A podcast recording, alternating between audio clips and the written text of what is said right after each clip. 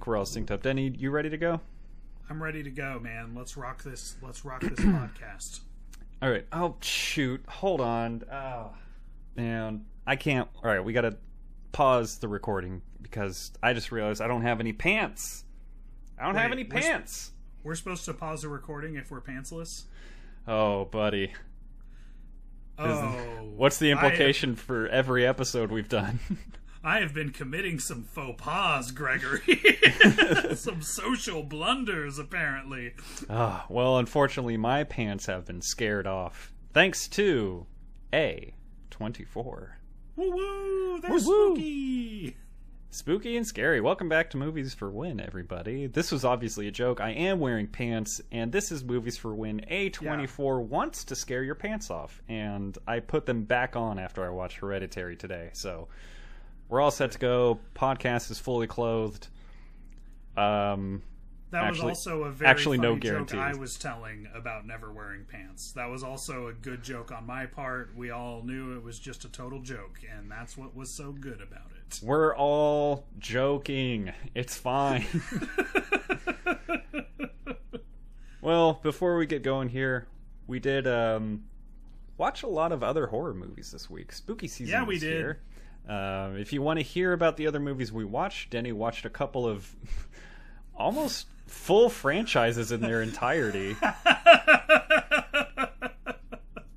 we had a good time talking about it. If you want to hear more about it, it is at patreon.com slash movies for win. Get on the Patreon, hear what else we've got to talk about. Denny and Vanessa are going through their movie list as well. It's a good time over there. Three bucks a month? yeah, Can't beat that. who Patreon doesn't love it? Who doesn't love it? All right. Now, the movies we are going to be covering this week for Movies for Win, A24 was to scare your pants off, we're going to be discussing X, and we're going to be discussing Hereditary, and then the audience selected The Lighthouse. Ooh. Ooh, this is a good time. I didn't think it was going to win. I didn't think enough people had seen it. Yeah, I was I was counting on uh well, actually I was kind of counting on the lighthouse. I was hoping people would vote for Under the Skin, but it's okay that you didn't pick it. It's fine. I wanted to Um, see that one too, but I just wanted to cover the lighthouse for our show. You know, I was looking forward to that discussion. I think that's where my my mind was too. Like, ah shit. Like I I like covering movies that I haven't seen before, but I really do want to get a discussion going on the lighthouse, so it all works out in the end. Uh, before we get to those three, though, Denny, I've got a something I want to go through with you. I want to get your reaction to. It is all 25 of A24's horror movies ranked on IMDb. Oh shit!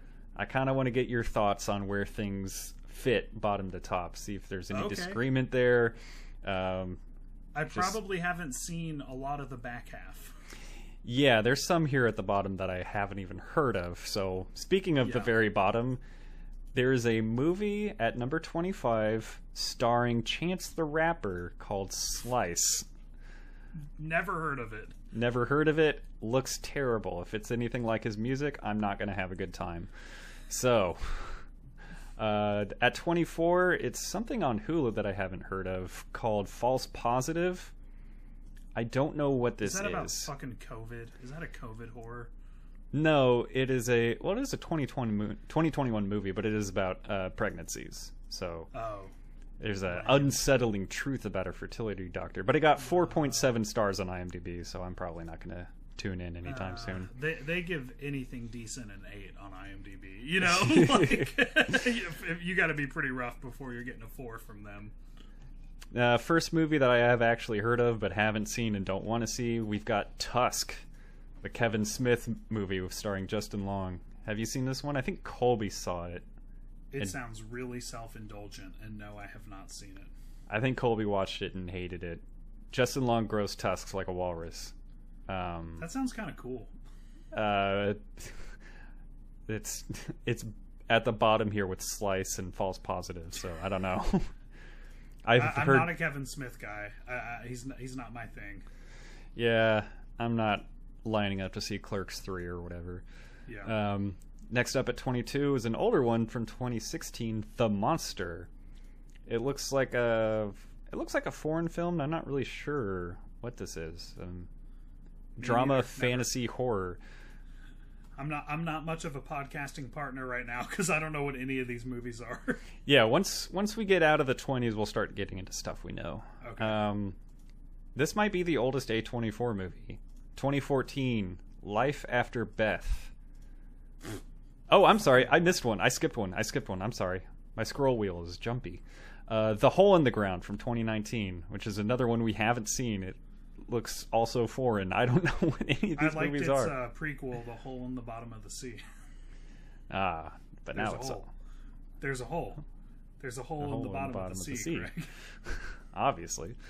Uh, Life After Beth is number 20. It stars Aubrey Plaza. I Sounds feel like, like, rom com. I feel like it's a comedy fantasy horror. I, f- I thought this was a TV show, but apparently it's a movie. I don't know why. Like this name sounds familiar, but I don't know anything about it. Um, number 19, we've got High Life, which is a the first one that I really know anything about. I haven't watched it, but it's like a space station. It stars Robert Pattinson. I think it's a French movie. And yeah, people stuck up in a space station for a long time and they're trying to uh, continue life and I think someone's pregnant or like they're trying to procreate to survive the species or whatever. It seems interesting, but if it's all the way at 19 on the list, I don't know. Sounds like a shittier version of Interstellar's mission. So Oh, maybe. Uh, number 18 is the first movie that was actually on our poll this week that lost that I was kind of gunning for The Black Coat's Daughter, which I have seen and I liked it a lot. I thought it was very scary. I hadn't heard of it until you uh, asked me to put it on the poll. So I'm still totally in the dark on this list. hmm It's an Emma Roberts movie. It's a 2015 film. Uh, 93 minutes, super cool. I, yeah, I enjoyed it a lot. It's a very small. I think it's pretty low budget. It's a very contained movie.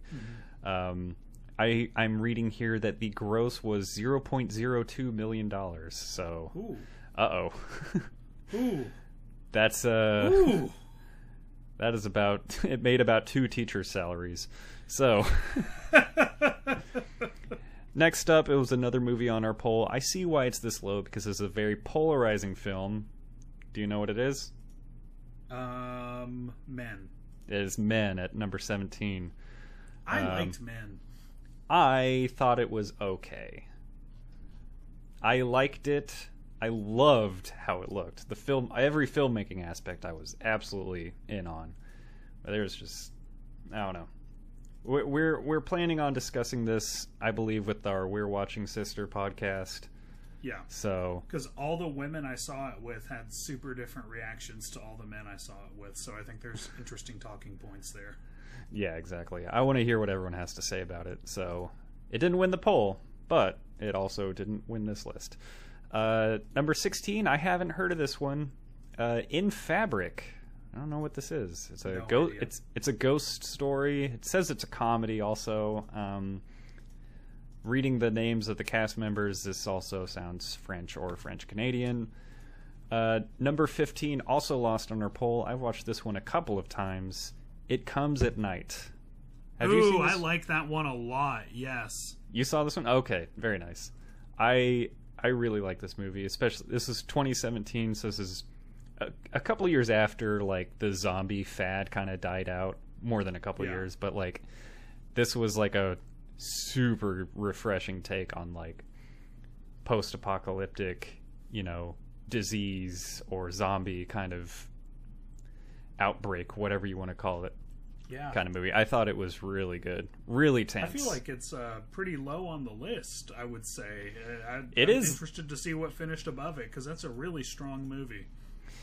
Yeah, I think I this is IMDb ratings and the movie had such little cathartic ending that Yeah. like it didn't really satisfy audiences like I think it's a very well made awesome. movie.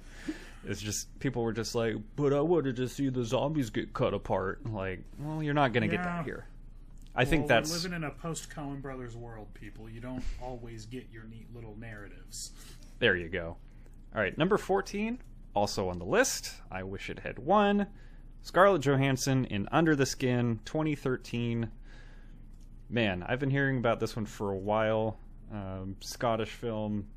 I haven't seen it yet, but it's on HBO Max. It's been on my list, and I, I'll I'll try and watch this one before October's over. So I might have to check that one out this October too.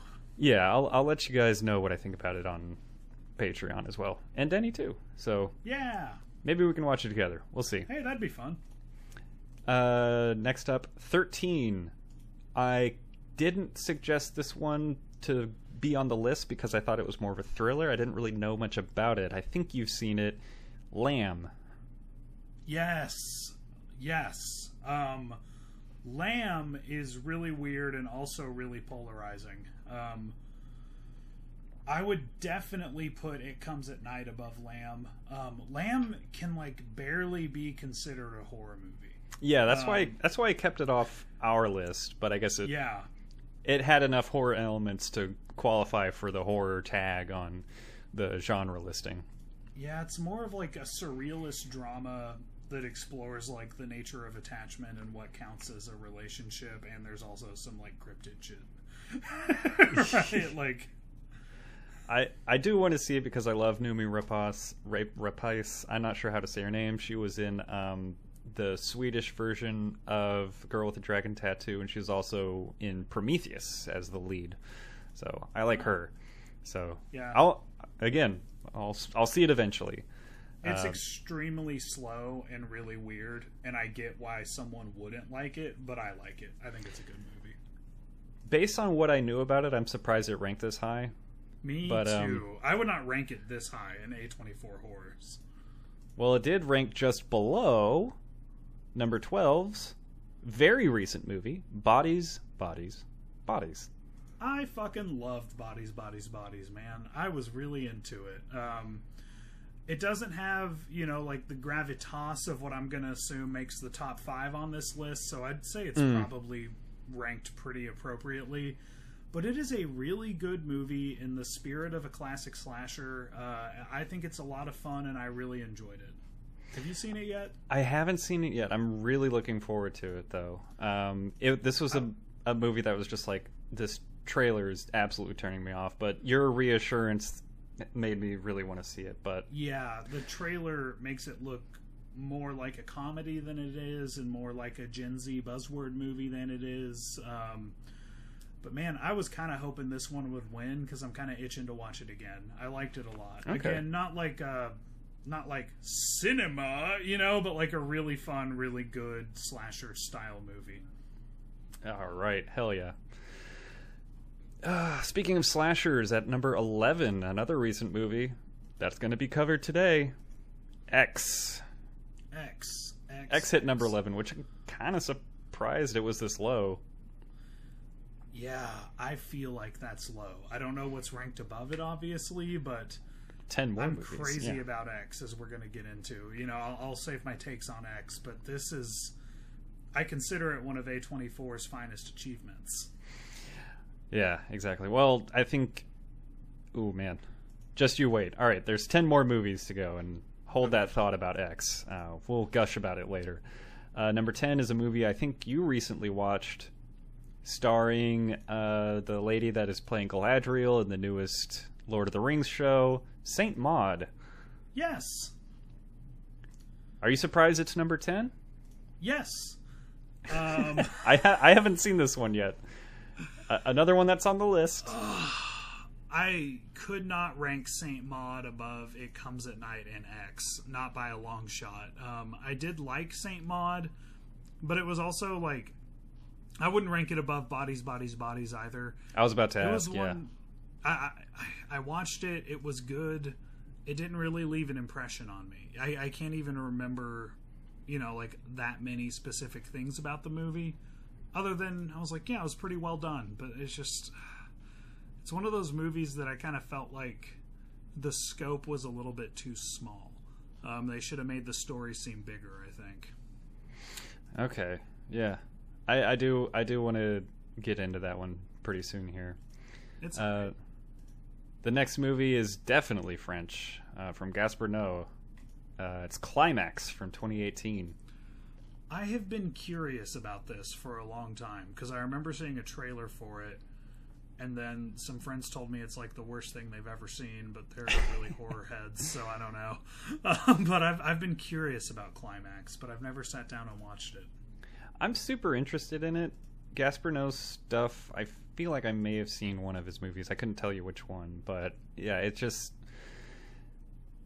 I'm interested, but I'm not expecting something that would be ninth on this list. Basically, Yeah, like yeah. I'm not expecting it to be better than X or It Comes at Night or maybe even Men, honestly. But Yeah, I'd be really surprised. the people loved it, so whatever. Uh, number eight is a movie I've seen that I'm fairly positive you haven't. It is the one of the first big movies from Denis Villeneuve, Enemy, starring No, Jake I have not Gyllenhaal. seen it. You have not seen Enemy with Jake Gyllenhaal. I think it's a very good movie. It's I my problem here is I don't think it's a horror movie at all. It is a very interesting thriller. It's very it's got his touch, so you know it's just completely well made, well acted, well shot. It's beautiful. It's one of the more um metaphorical movies of his. It's not as straightforward as like Arrival or Blade Runner or even um, Incendies or anything like that. It's it's very conceptual, but I think it's incredibly interesting. And Jake Gyllenhaal is really good in it. Cool. There's a lot to I'm get. down for. I'm down for Denis Villeneuve and Jake Gyllenhaal, especially art house Jake Gyllenhaal. You know, like Oh, yeah, that sounds like a good combo. To give you like a little bit of the premise, Jake Gyllenhaal is just a guy, just a random. I think he's a professor at a university, and he's watching a movie on a laptop, and he sees himself as an extra in a movie. Mm-hmm. And he learns that it's is it like a twin brother? Is it another version of me? Did I oh, do shit. this movie? It's super interesting. It's really good That's kind of cool. Yeah. and it's got like his subtle tension, slow build. Ah, it's good. I can get down with that. Yeah. It's I put it on the lower end of his list, like Sicario and Prisoners, like way higher. But I think it's a very good installment in his career. Um, number seven, I cannot believe it is this low. Can you guess what it is? Midsommar. No. It starts with a V and a V. Oh, boo! The Witch is at number seven. I'm sorry if that's not in your top three. I can't take your list seriously. I'm sorry. This is this is cumulative IMDb ratings, like all ratings in order here. So this one is oh. a, an average of six point nine. Oh, what? Six point nine average, same as Enemy, same as Climax. What did they give Alvin and the Chipmunks? You know, like Don't make me- IMDb gave this a six point nine. Well, it's like the the average of all of the user IMDb users. So you got to take into Yeah. account people that are like, "Ooh, this is a scary movie," and then it's like, "It did, "The witch didn't jump scare me enough, so it's a bad movie." Yeah, or like, fuck those people. those are the people that leave one star reviews on Hereditary and shit. It's like I expected someone to come in with a machete and kill all the bad guys, that kind of shit. Uh, speaking of machetes, number six, Green Room. I'm that happy about this. It's I'm surprised it's this high. As much as I love this movie, but yeah, what say you? I feel like I wouldn't put it on a horror list. That's yep. I was gonna say that. It's a it's a thriller. There's there's aspects of horror, but it's much more of a thriller than a horror, I would say. But it's a very very good movie. So Yeah. We discussed this in our thriller episode of like why I picked this as not a horror movie. yeah. Um, but yeah, Green Room at six. People seem to like it. I think it's fabulous. Number five. I'm not really sure why this one's here. I don't know if you've seen this one. The Killing of a Sacred Deer. No, and I don't want to. It looks boring. Have you seen The Lobster? Yes, and that's why It's- I don't want to see this. I Okay. hated the lobster. Yeah, same director. I haven't seen The Lobster, but I have seen this one. My understanding is it's a pretty similar tone, but very different movies. Um, yeah, I'm never going back to that director after what he did to me with the lobster. Fuck that. I movie sucks. I don't want to see it at all. But Killing of a Sacred Deer, I I think my main issue here, I thought it was pretty good. I don't think I would call it a horror necessarily. Uh, it's a very good kind of mystery thriller drama. Yeah, but, yeah. Um, if the tone of The Lobster put you off, don't watch this one. So. Cool. I'm out. Don't need to see it ever. All right, we're in the top four. Uh, another movie we're covering today. Oh, I'm sorry. A movie we're actually not covering today. Very sorry. Uh, but a director we are covering today. It's. Midsommar. You nailed it. Midsommar. Midsommar is number four on IMDb's A24 horror rankings. Pretty cool. I think it's a well well earned spot. Florence I Pugh. think I can- gotta agree with this. Yeah. Yeah, I'm good with this. Florence Pugh can carry a fucking movie, man. That movie's fantastic to the point that I was like, I know we don't want to do two Ari Aster movies in one week, but Mm-hmm. we should just do it anyways. You know, like it's so good. I spoke out against it. I wanted some more voices in the room, and I'm kind of glad because I, I think uh, that was the right call. I think it was, but I also was like, but Midsommar. personally, I don't think I could handle watching Midsommar in the same week as number three on this list, which is being covered later today. Hereditary. It is Hereditary at number three. Um, I don't think I could watch these two too close together. Ooh. Oh, Hereditary is my number one. Uh, that's what I'd put at the top. So Interesting. Okay. yeah, Well, there's only two left. Uh, number two is the the only other movie we're covering today. The only other voice in the room. It's The Lighthouse. That's number two. People loved it. it's still one that I'm like. It's more art house than horror, you know. So I'm like, I feel mm-hmm. like it's not fair to some of the other movies on the list because The Lighthouse is so much better than them, you know. But like, if you're gonna include it, it's up at the tippy top, if you ask me, man. All right, and number one is. I'm kind of surprised it's up here, but I think it's just because it's so new that like the common audience hasn't seen it yet with any sort of expectation, and the only people that will watch this movie already loved the first one. Do you know what it is? No, It is Pearl. what? Pearl is at number one. I'm sorry, what? I knew you would say this. It is a average score of 7.5. The Lighthouse is 7.4. Hereditary is 7.3. I think this is the only people that are going to see this movie are people that loved X, and people that loved X are obviously going to love Pearl, based on what you told me about Pearl. People who loved X didn't even get it into the top 10 on IMDb, you fucking marks. Yeah, it's like the common audience and horror heads went and saw X. Everyone left their reviews, and the common audience of, you know, brain deads didn't see Pearl. And the horror audience and the people that appreciated X went and saw the sequel and were like, "This is just as good, or if not better." So I- I think- Pearl. I think that love skewed the rating. Yeah, Probably, and maybe it hasn't been up as long, so people haven't like lowered the average. I don't know. I, I loved the movie. Don't get me wrong. I'm a huge, huge fan. Better than The Lighthouse, Hereditary, and Midsommar. Okay, like come on, I don't come think the so. fuck on IMDb. It also shows the meta scores on here. If you go by meta score, uh, Hereditary would be number one. Pearl would be somewhere down towards the middle. But um, yeah, that is the 25 movies, A24 horror movies, IMDb based on IMDb ratings. So That's a wonky list, brother. It is a wonky list, if you ask me. I just wanted to see what you thought. All right. Um, speaking of Pearl and of course X, let's dive into movie number one, which is X. X. Yeah. Hell yeah. Ah, man. So, um, X is a 2022 film. I believe it came out in January or February of this year. You can watch it on Showtime, unfortunately. Um, myself, I did the old Amazon rental. I wanted to. I was a. I was buying the Blu-ray and it was gonna get delivered like the next day, but I held off because I want to wait to get the X slash Pearl combo pack if there is one. I want to wait. I want to wait and see if they do that, and then I'll get the Blu-ray for both. Yes. Um, I'll summarize X for us.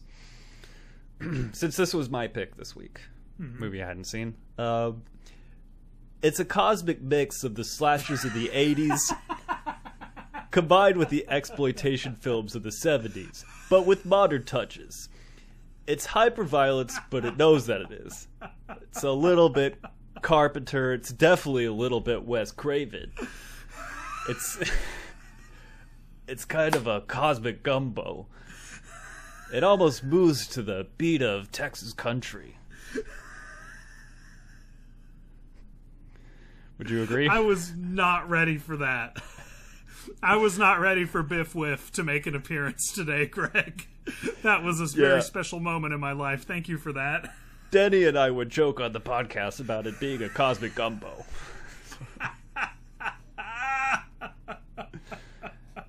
I think that's the best. I think you should leave reference that has happened on this show up until this point. I You was reached a new high, sir. I'm glad to have done that. Yeah, I was watching. I was like, this is like the exploitation films of the '70s combined with. Hold on a second. Where have I heard this? Unprofessional bullshit. This is why no one gets reviews from IMDb. This is why no one listens to podcasts on AOL Blast. Uh, oh shit. Uh, X is a movie where uh, basically, if you've seen every cock on the planet, then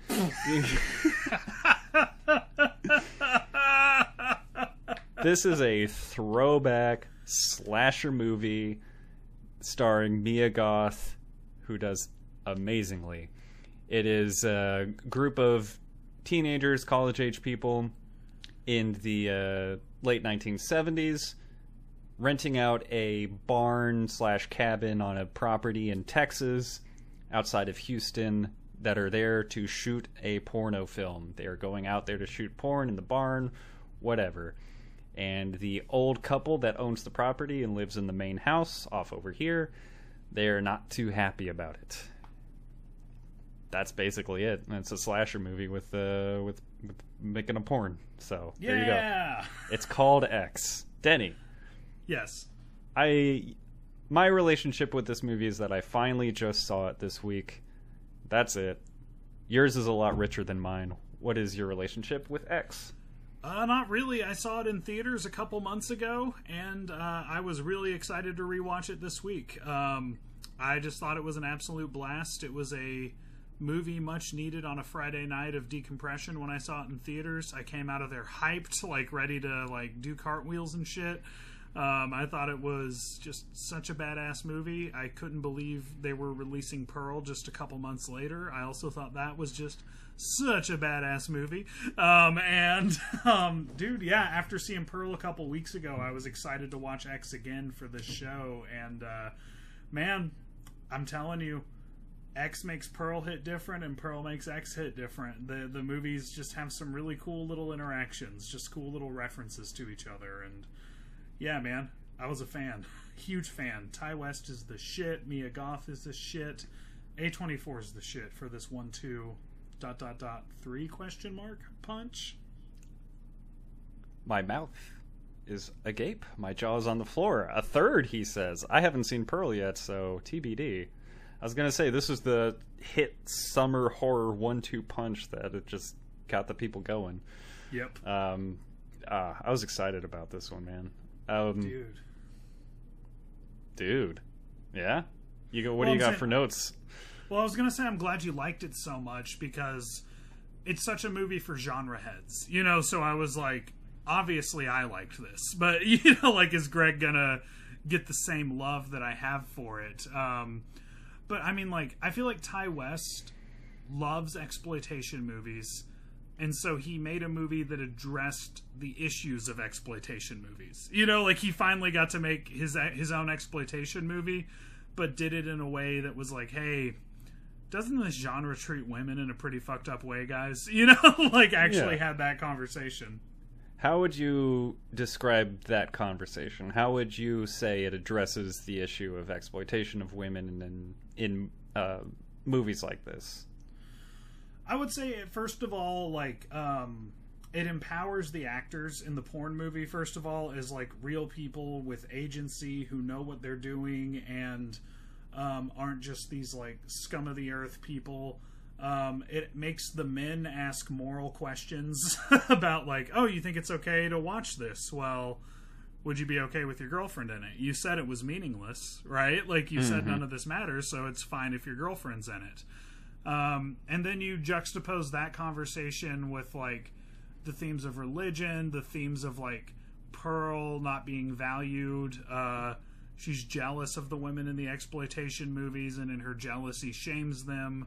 But also, she's just cast aside because she's old and gross. And uh, I thought it like really looked at like women across two different phases of life and their interactions with men at those phases.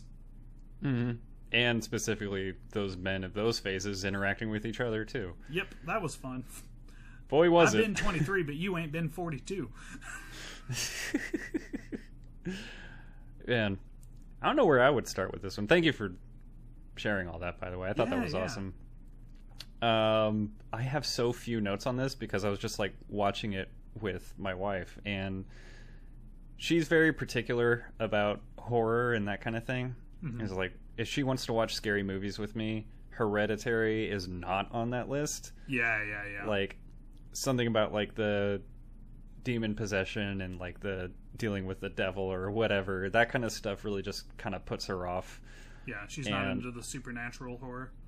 Yeah, exactly. But when it's like slasher movies seem to be right up her alley. Those are her game where it's just like Oh, we understand the threat, we perceive it, how do we outsmart it? That kind of thing instead of just like this unseeable, unknowable evil that's just slowly chipping away at us.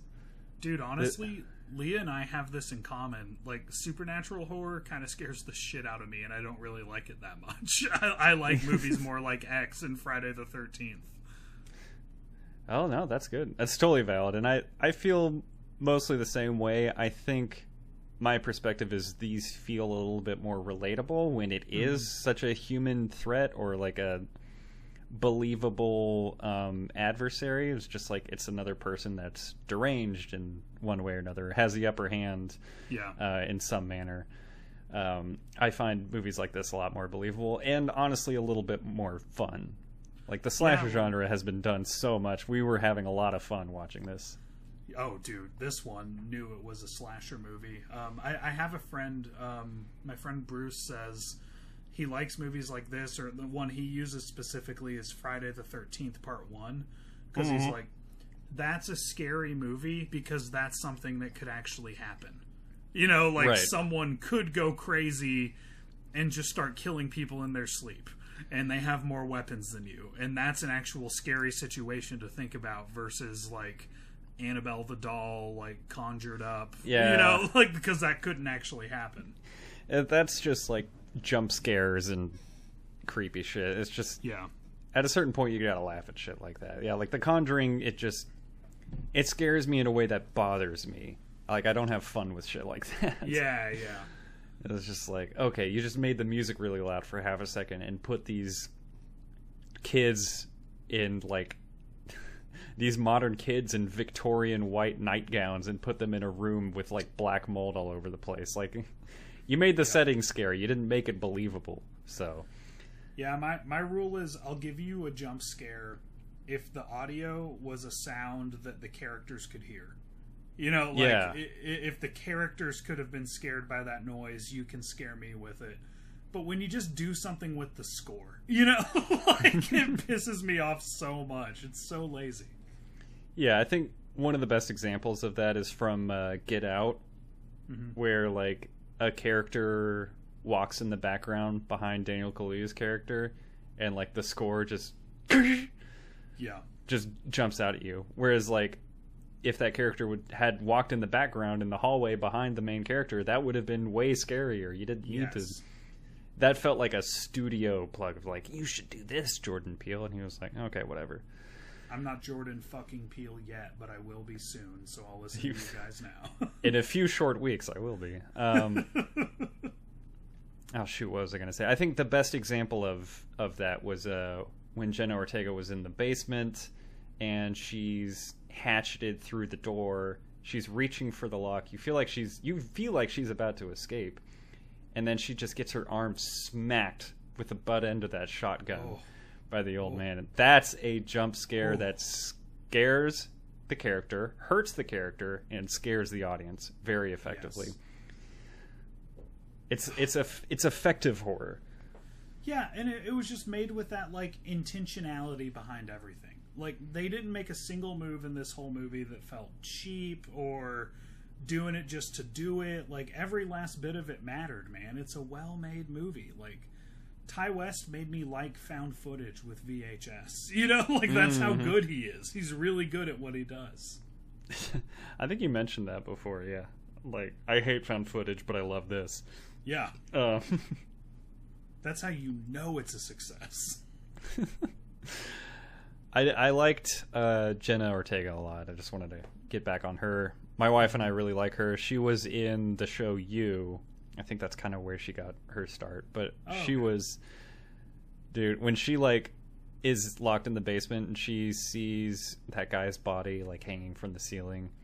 Her scream and her face are legit horrifying. Like that's one of the best reactions I've seen in a horror movie that like actually scared me. And I was trying to find it for a while, like the face she makes when she sees the body.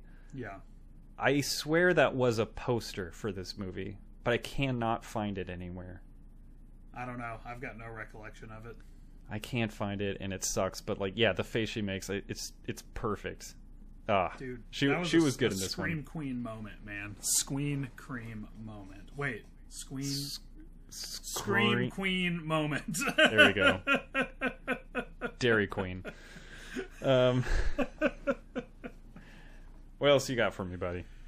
Man, um, this I, I barely took notes at all this week because I just watched the movies. Um, like they they they all commanded attention. Um, this one puts the fun back in horror. This had like some like uh like when horror was punk rock back in the 80s and 90s when it was like what you're not supposed to be watching and we all feel cool cuz we're being so bad you know like that that kind of vibe this movie has that in ways that I feel like not many things do. Did you pick up on it? Yeah, I think so. That it, it definitely had that feel of like you see the cover of this at Blockbuster and you're like, Yes. oh, no way my parents are gonna let me get this. Maybe I can like when I go here with my friend and his parents, maybe they'll let us pick this movie out and we'll Yep. feel like little badasses watching it late at night when everyone else is asleep. It it had that feel to it. Yeah. Um, and I will say, yeah, it is a movie where the main characters are filming pornography, but it's not like a gratuitously sexual Yeah. or nudity filled movie. It's there is some of that, but it doesn't feel like exploitative or like no, absolutely. trying to play up to your expectations of a slasher film based on filming pornography. Yeah. If anything, I feel like it addressed your expectations of a slasher film by filming pornography. Yeah. Like, you know, like ah, nice. like it, it just seems like that was done so intentionally to, you know, the way they mix the sexuality with the violence. You know how I like, Um, but um, no, but I, I really feel like it was Ti West being so informed on the horror genre and like wanting to do the things he liked about these fucked up eras of cinema.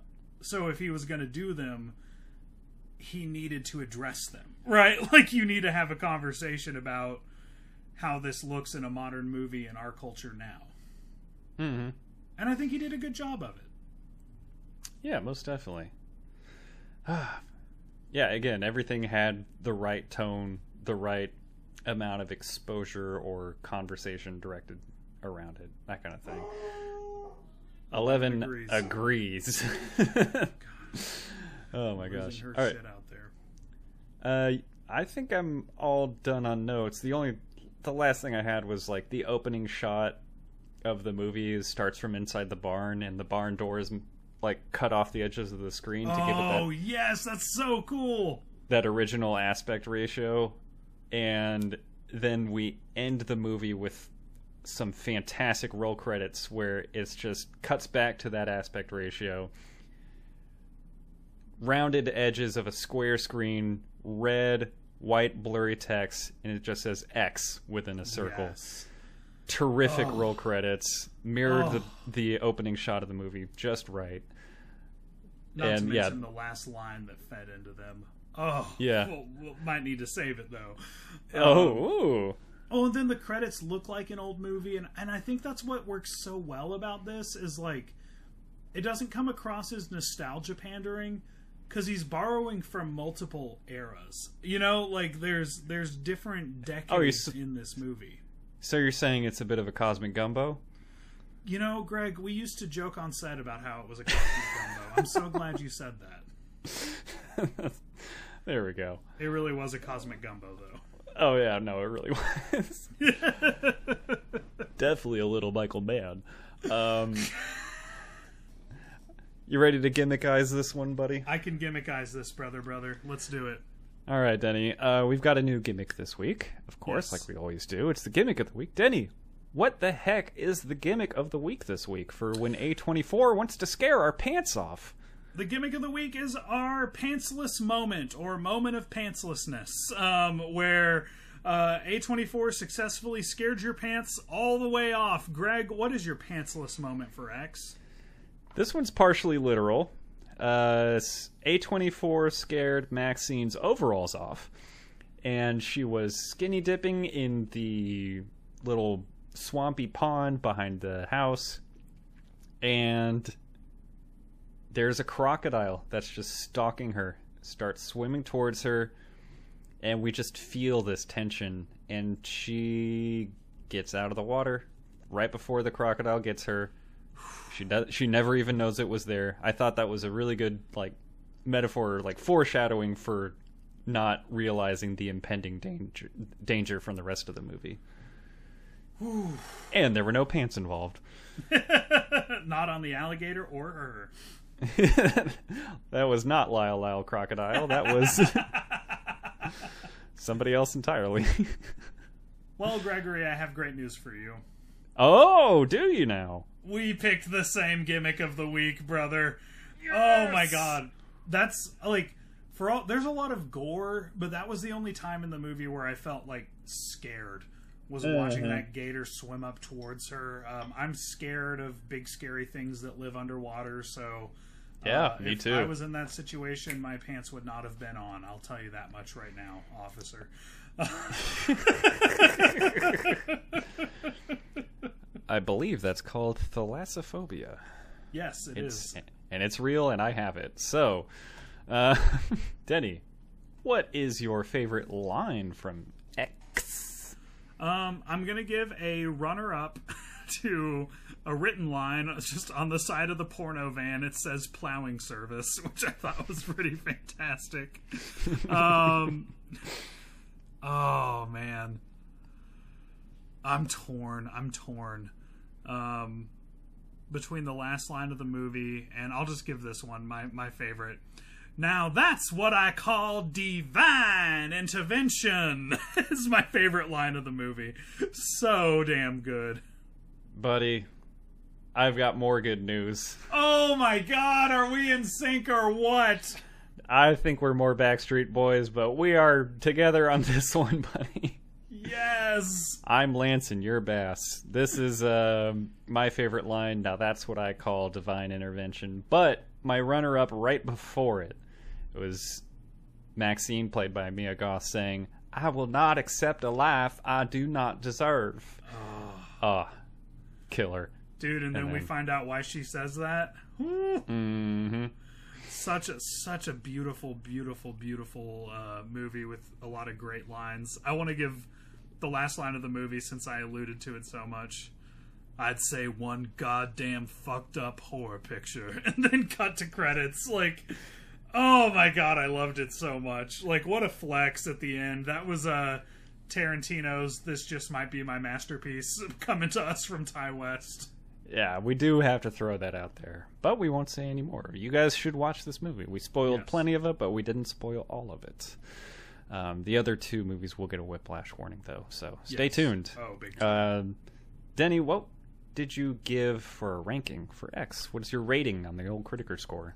I gave it a 43 out of 50, which I've said before is a spot I reserve for only some of my most beloved movies. 43 is the most honorable number to get on my rankings. I don't know why. I just started deciding that's that's where really, really, really great stuff that's not quite an all-timer territory goes to get its Yeah. gold star. It's not out of the park, but you're hitting triples every time. I get yep, it. absolutely. Triples is best. Triples is safe. Triples makes it safe.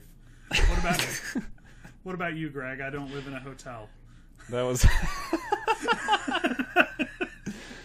Those were off the cuff. God damn, we're good. Um, I'm gonna go watch that after we record this. Good man. Um, I gave this one a 32 out of 40.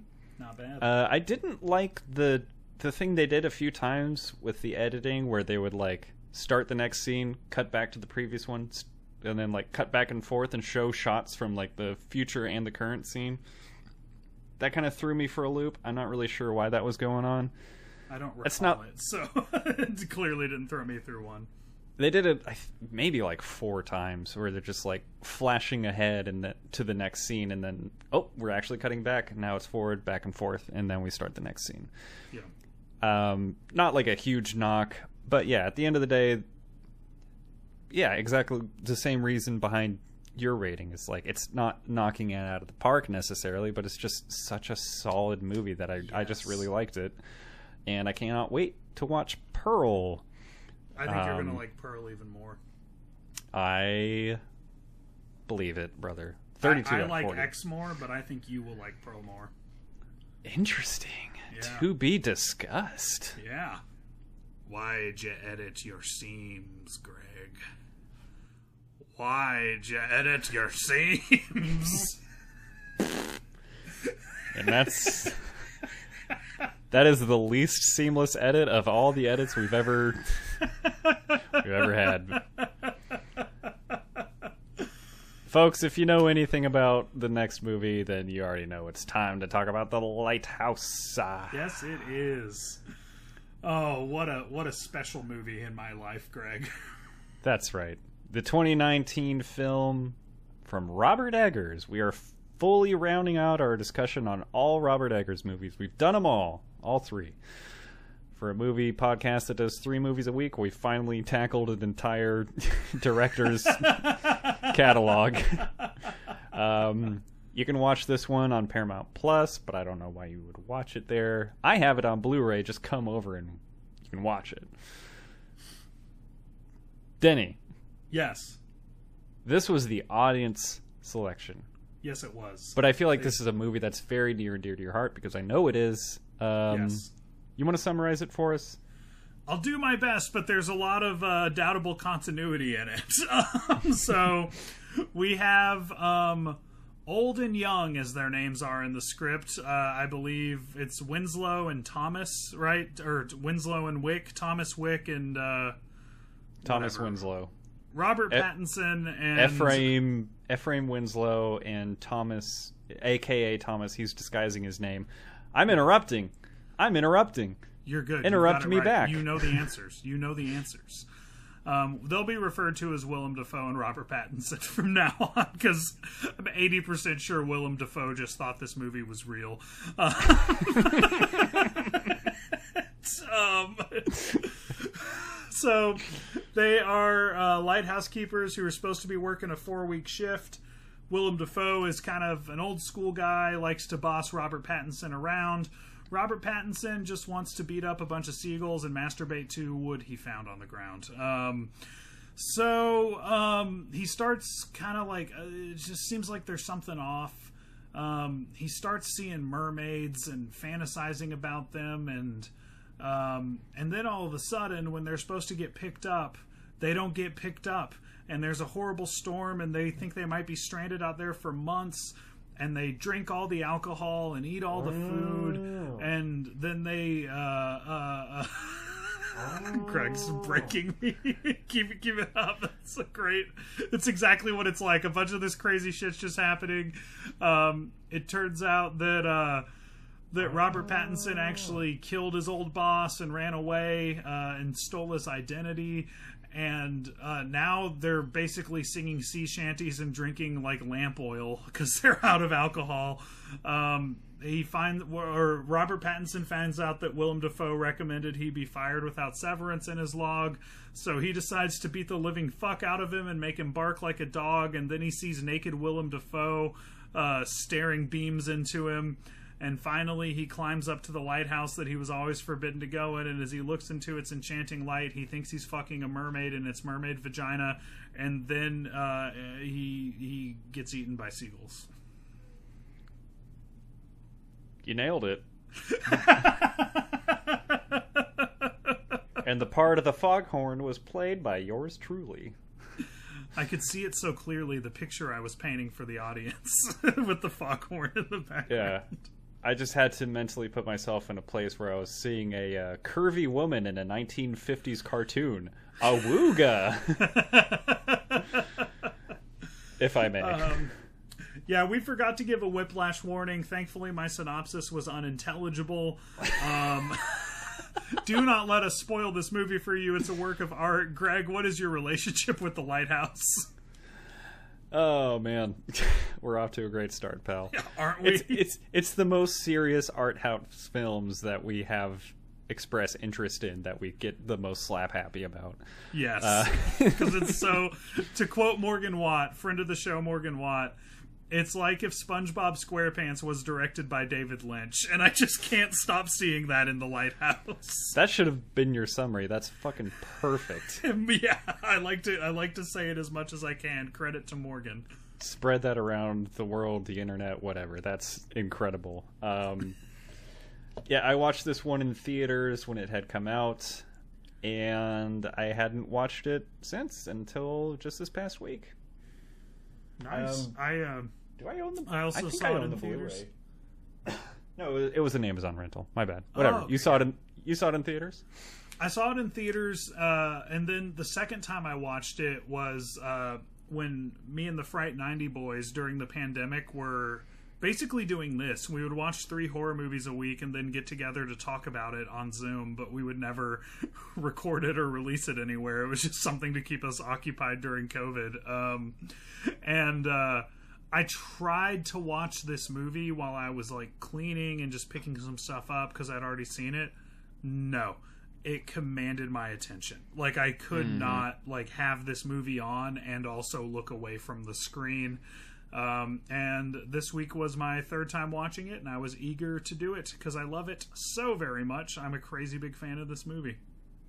Hell yeah, yeah. I I, I knew how much you love this movie, and you know when we talked about the Northman, you had just talked about. I mean, it's so easy to compare Robert Eggers' three movies to each other.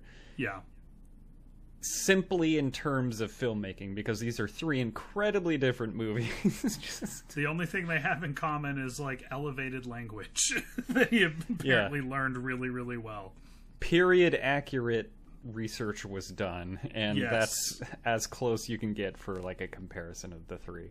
Yes. Um, I have specific things that I'll, I'll praise about all three. For this one, I think out of the three movies, it has the best sound design and best performances. Yeah, I'd say so like, too. You were wanting to call them Willem Dafoe and Robert Pattinson, and I felt bad about that because I thought they really sank into their characters. Maybe Willem Yeah. Dafoe became more of himself. It was like a sea shanty man, perhaps, but Oh my god, they were insane, man. They Coastal insane. but they were so fucking good. I like Robert Pattinson's career is so maybe interesting is a word for it, but it's just like it's taking on the form of like um Harry Potter. Help me. Daniel Radcliffe. Daniel Radcliffe, thank you. Where it's just like I made the big franchise, I was the heartthrob, whatever. I want to do whatever weird crazy shit that I find interesting and I'm going to crush it. Yes. And this is like probably the peak of that for me um, for his movies. I, I really liked him in um, Good Time, the Safdie brothers film, Yeah, I- I want to see that. I haven't seen that one. This movie I think is the absolute peak of like Robert Pattinson just sh- showing off what he can do and being like, "Oh, you still think of me as uh, Edward uh, Snowden?" Right. What you said. God damn it. Um, I'm leaking secrets about werewolves here. Uh, yeah, man. I, I love him in this movie. I, god damn, I, I want to call him Ephraim. I want to call him Winslow. I want to call Willem Dafoe Thomas. Do it. It's like Willem Dafoe. You know, I think the first thing I saw him in was Spider Man as the Green Goblin. Mm-hmm. I've seen him in all kinds of things, but I think this is one of the most standout roles he's had and Yes. performed in. And you know, he was also in The Northman. I thought he was great in that. Similar f- sentiment there, but this is more of a key character. The Academy got it wrong, brother. The Academy Yep. got it wrong. Yep. Man, I just remember this. I, I saw this right after Robert Pattinson was revealed as the new Batman. And everyone was like, Edward Cullen from Twilight's gonna be Batman. This is gonna be so fucking stupid. And then I see this movie and I was like, you guys are worried that he can't handle a complex acting challenge like fucking Batman. like after the lighthouse, you're worried this guy can't play fucking Batman? Are you fucking kidding me? How dare you smear the reputation, tarnish the name of those bat nipples from George Clooney? Um, yeah, this this guy's going to be the one to ruin the role. Sure. Oh my god, I, I just like I could not believe there was hubbub about him playing Batman while this movie was in theaters. Like I was like just how? How? If anything, I was like Batman's kind of beneath him, honestly. I'd, I'd rather him just spend his time elsewhere. Yeah, it, it was a similar feeling for me. It was just like, is he a little bit better than this? Yeah. Uh, yeah, I, I love watching him in this movie, smacking seagulls, pining for that sweet mermussy. Um, if if I may. You may. Uh, I'd be insulted if you didn't. I think this movie benefited greatly from having such a minimal cast. I I felt their isolation so well. Oh my god. I even think the aspect ratio contributed to the isolation. Like you feel boxed in the whole movie. You feel trapped with them. Um I can't imagine how you would not go crazy and go through what they went through. Like how do you not just start drinking lamp fluid? Like what's the other option? Yeah, and before I continue that thought, I will say like the aspect ratio and also the black and white of it all it just makes everything Yes. seem more mundane and monotonous. Like we don't see the color of the ocean; we just know it's dark. The sky is light. The lighthouse is light. The ground is dark. Things are only dark and light. There is no color to this world. There's no color to this existence that they have. There is just this cold gray isolation. I didn't Ah. even think about that. Like if they shot it in color, some of the scenes might have looked beautiful. You know, like I did, like they needed Can't to do it in that. black and white. Yeah. Yeah, exactly. Oh man, um, I think I saw it might have been photoshopped. Uh, I think it was fake, but it was like the reason it was in black and white is because Robert Pattinson's outfit looked exactly like a made him look like a Mario brother. It's like a red sweater with blue overalls and a mustache. Like, hold on. But yeah, that was probably fake. But I, oh man, what was your other point? I'm sorry. I don't remember. Fuck, there was something else I wanted to build on. You said something Um, cool. Feeling trapped, feeling boxed in, uh, drinking lamp fluid. As Yes, the drinking. The drinking. I wanted to talk about the drinking. yes. Um, I love that slow evolution of um, Winslow just saying like, "Oh no, I don't drink," and uh, Thomas just like pouring himself drink after drink. Bad luck to leave a cheers unmatched or whatever he says. Yep.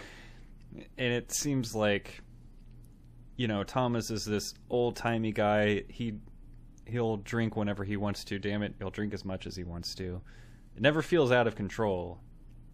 And then Winslow just I've got it under control. I just want to come here and work hard. Time's going to go by. Fine, I'll have a drink.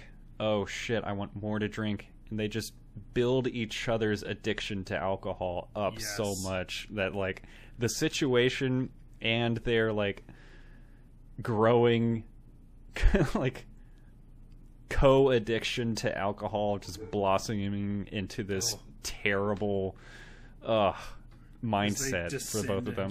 Darkness, man. Like, and they seem to have like feelings for each other, but they're also like hatred towards each other. Like this, like constant clash between uh, love and murder that they have for each other. These life and death drives, and it all just becomes a drunken square dancing blur. You know, like that's why my synopsis was the way it was. Um, and it's all set to this beautiful backdrop, Greg. It's it's a backdrop that I feel like the movie really nails, and it's the horror of how gross it is to live with other men. Like, so takes, sick of your goddamn thoughts. Yeah. This takes me back to like being 20 years old and having four other male roommates, and just how fucking vodka and farting and jerking off must have been happening in that house. like, so fucking nasty to live with men. The dishes are always dirty. Yes. Everything always smells. Uh exactly. But Women yeah, and then just like so objectively better.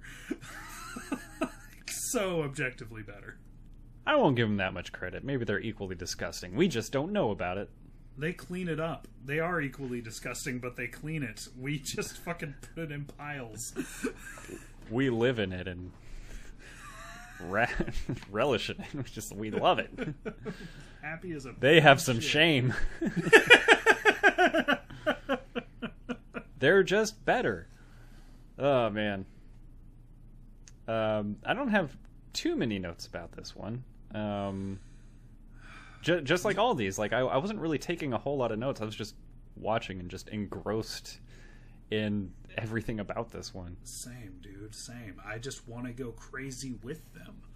Um, what do you think of like the breakdown in uh, continuity, so to speak? Do the art house elements work for you? What are your thoughts?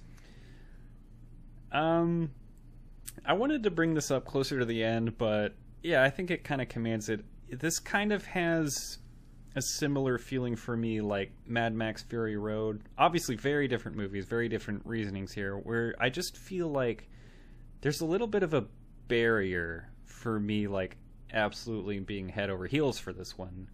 And it's like, it's tough to pinpoint it, but maybe it is kind of that art house element where it's like once I lose a little bit of clarity as to what's going on, or like, like you were saying, the continuity of things, like, it's not that I'm enjoying it less, but I just I feel like I'm being held back from really loving everything, mm-hmm. and it's like, no, no, like I appreciate it. I think it's great. I'm glad that this decision was made. I'm just not as fully bought in as others are Yeah. and I wish I could explain it. I wish I could pinpoint exactly where the issues are, where the barriers are, so that I could like work on taking them down because I want to love this movie as much as like you do. But it's just uh, it's not all the way there for me. That's fair enough. I, I think it's just, you know, opposite taste because I just get swept away in the whirlwind of what's happening. Like, it makes me more immersed because it's all just starting to blur and it makes me feel like I'm experiencing a little bit of their inner world as they're descending into madness. You know, it makes me feel like I'm going with them instead of just watching it happen to them. Yeah, and that totally makes sense. I I feel like I do feel that same sense of immersion, but I'm still asking questions. Yeah. if that makes sense. For like sure. I'm totally along for the ride, but like when I come out of it, I'm not looking back on it like, oh man, everything absolutely clicked and worked for me. But it's it's just like undeniably beautiful though. So Yeah, man. Uh, I don't know what it is. I think I, I like stylization more than you do in general. Um, that's been a, a, a conversation or a, a, topic of conversation a lot recently. Uh, maybe that's why we have such different experiences here because it really starts to depart reality, um, and that might be your checking out point, but my checking in point. Hmm. Yeah, I think so. It, it's funny how much that's come up in the last Yeah. like month or so. Yep. Probably because of the subject matter we're covering in the past month or so. I would say. Yeah. I Well, will Greg- say though, like, I think this. I don't want to spoil what I believe would be your pantsless moment, but it's not mine. okay. Um, the very end where Pattinson finally sees the light, he opens the bulb in the lighthouse, yes. and like it just turns bright white, and his he's just screaming, and it's all distorted. That might be the coolest thing I've ever seen in a movie. I loved that shit. I loved it. Fucking awesome. I wanted to bathe in that scene for like an hour, and then like he falls down the steps and gets eaten by seagulls, and I'm like, that the last two minutes of this movie are like the coolest final two minutes of a movie I've oh. seen in so long, They're so amazing, man. and like, oh man. Maybe that's just like the kind of music I'm into too. Kind of plays a little bit of influence into like how the audio delivery of that final scene like really sells me on it. But yeah, I thought it was fucking incredible. Dude, I'm with you 100%. All I've got to do is just gush about this movie, man. I've got no negatives for it. Like, nothing bad to give it. I'm just like, yeah, and that part was awesome, and that part was awesome, and that part was awesome. Um uh, I do have one more praise. I want to let you gush on it a little bit, if you'd like to. Um, Please. I thought this. I thought this movie had terrific camera movement. Yes. despite this being a movie set in some time in the 19th century it feels like extremely modern filmmaking despite the aspect ratio Yeah. the film grain black and white whatever but like the camera movement like we discussed in the other- other eggers movies feels modern but also extremely fitting um, how do you feel about that Yeah, I think it's because there's such a veneer over it of like they used the old technology and everything, right? Like this is like shot on like old ass film if I'm not mistaken. And so I'm like I feel like you mix it's something that's never been done before is to use that kind of equipment um, for for modern filmmaking.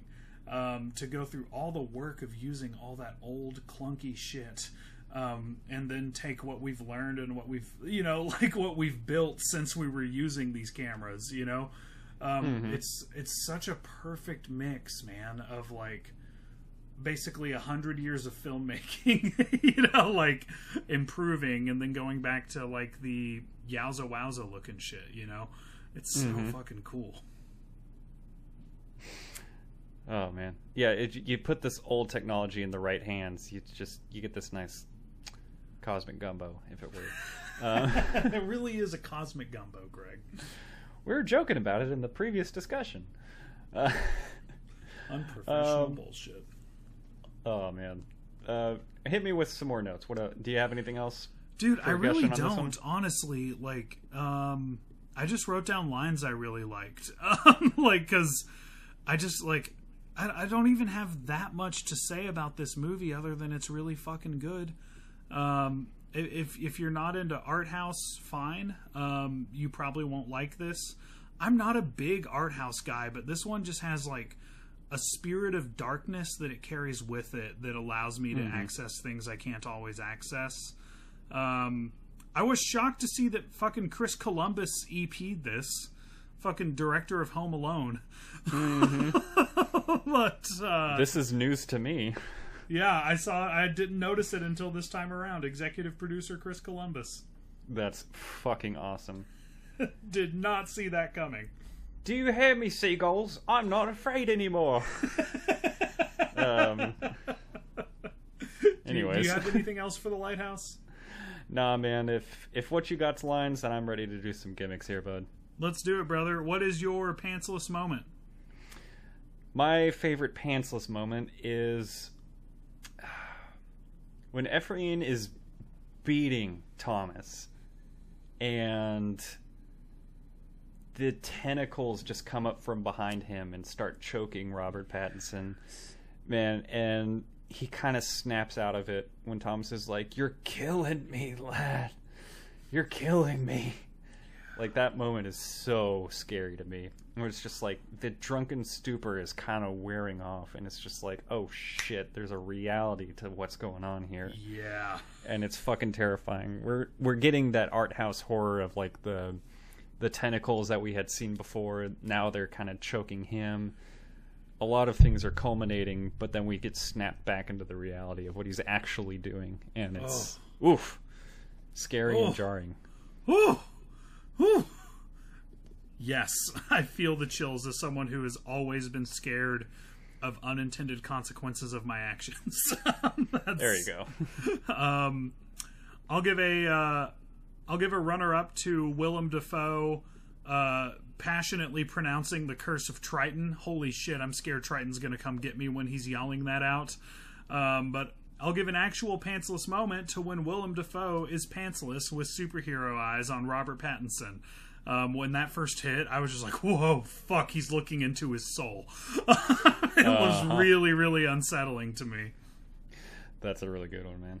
I like that. I like that scene a lot, or like that. Kind of just sit on it for a couple seconds, which Yep. again goes into what I love about Eggers movies: the editing of just seeing stuff exactly as long as you need to see them. Um, what is your favorite line? I'm sure you've got more than a couple here. I've got more than a couple. I'll give uh, a runner up to Hark Triton Hark and Why'd You Spill Your Beans? But I'm gonna go with one. It's the it's the most unexpected vulnerability that we see from a character, and it's the first time we see them vulnerable in any way, just breaking down an insecurity at you're fond o' me lobster. like he's like heartbroken that Robert Pattinson, who's done nothing but abuse the entire movie, doesn't like his cooking. Um, I love the "You're fond of me lobster" line. That's my number one line in the movie. What about you, Greg? That's awesome. Um, my only one is towards the beginning. I think Robert Pattinson wants to start trading some roles, maybe working each other's jobs and shifts. And Willem Dafoe says, "I'm damn well wedded to this here light, and she's been a finer, truer, quieter wife than any alive-blooded woman." Fucking fabulous. A live-blooded woman is Ugh. such a terrific. What a String of thing words. to say. what a beautiful thing to say. What is your uh, what is your critiker score, Greg? Well, it, it is a high one. Like I said, there were some barriers from keeping me from really like putting this over the edge as like an Yeah. all-timer favorite. Um, now that we've finished the Robert Eggers tour, I think the the Witch has my favorite narrative and the scariest horror.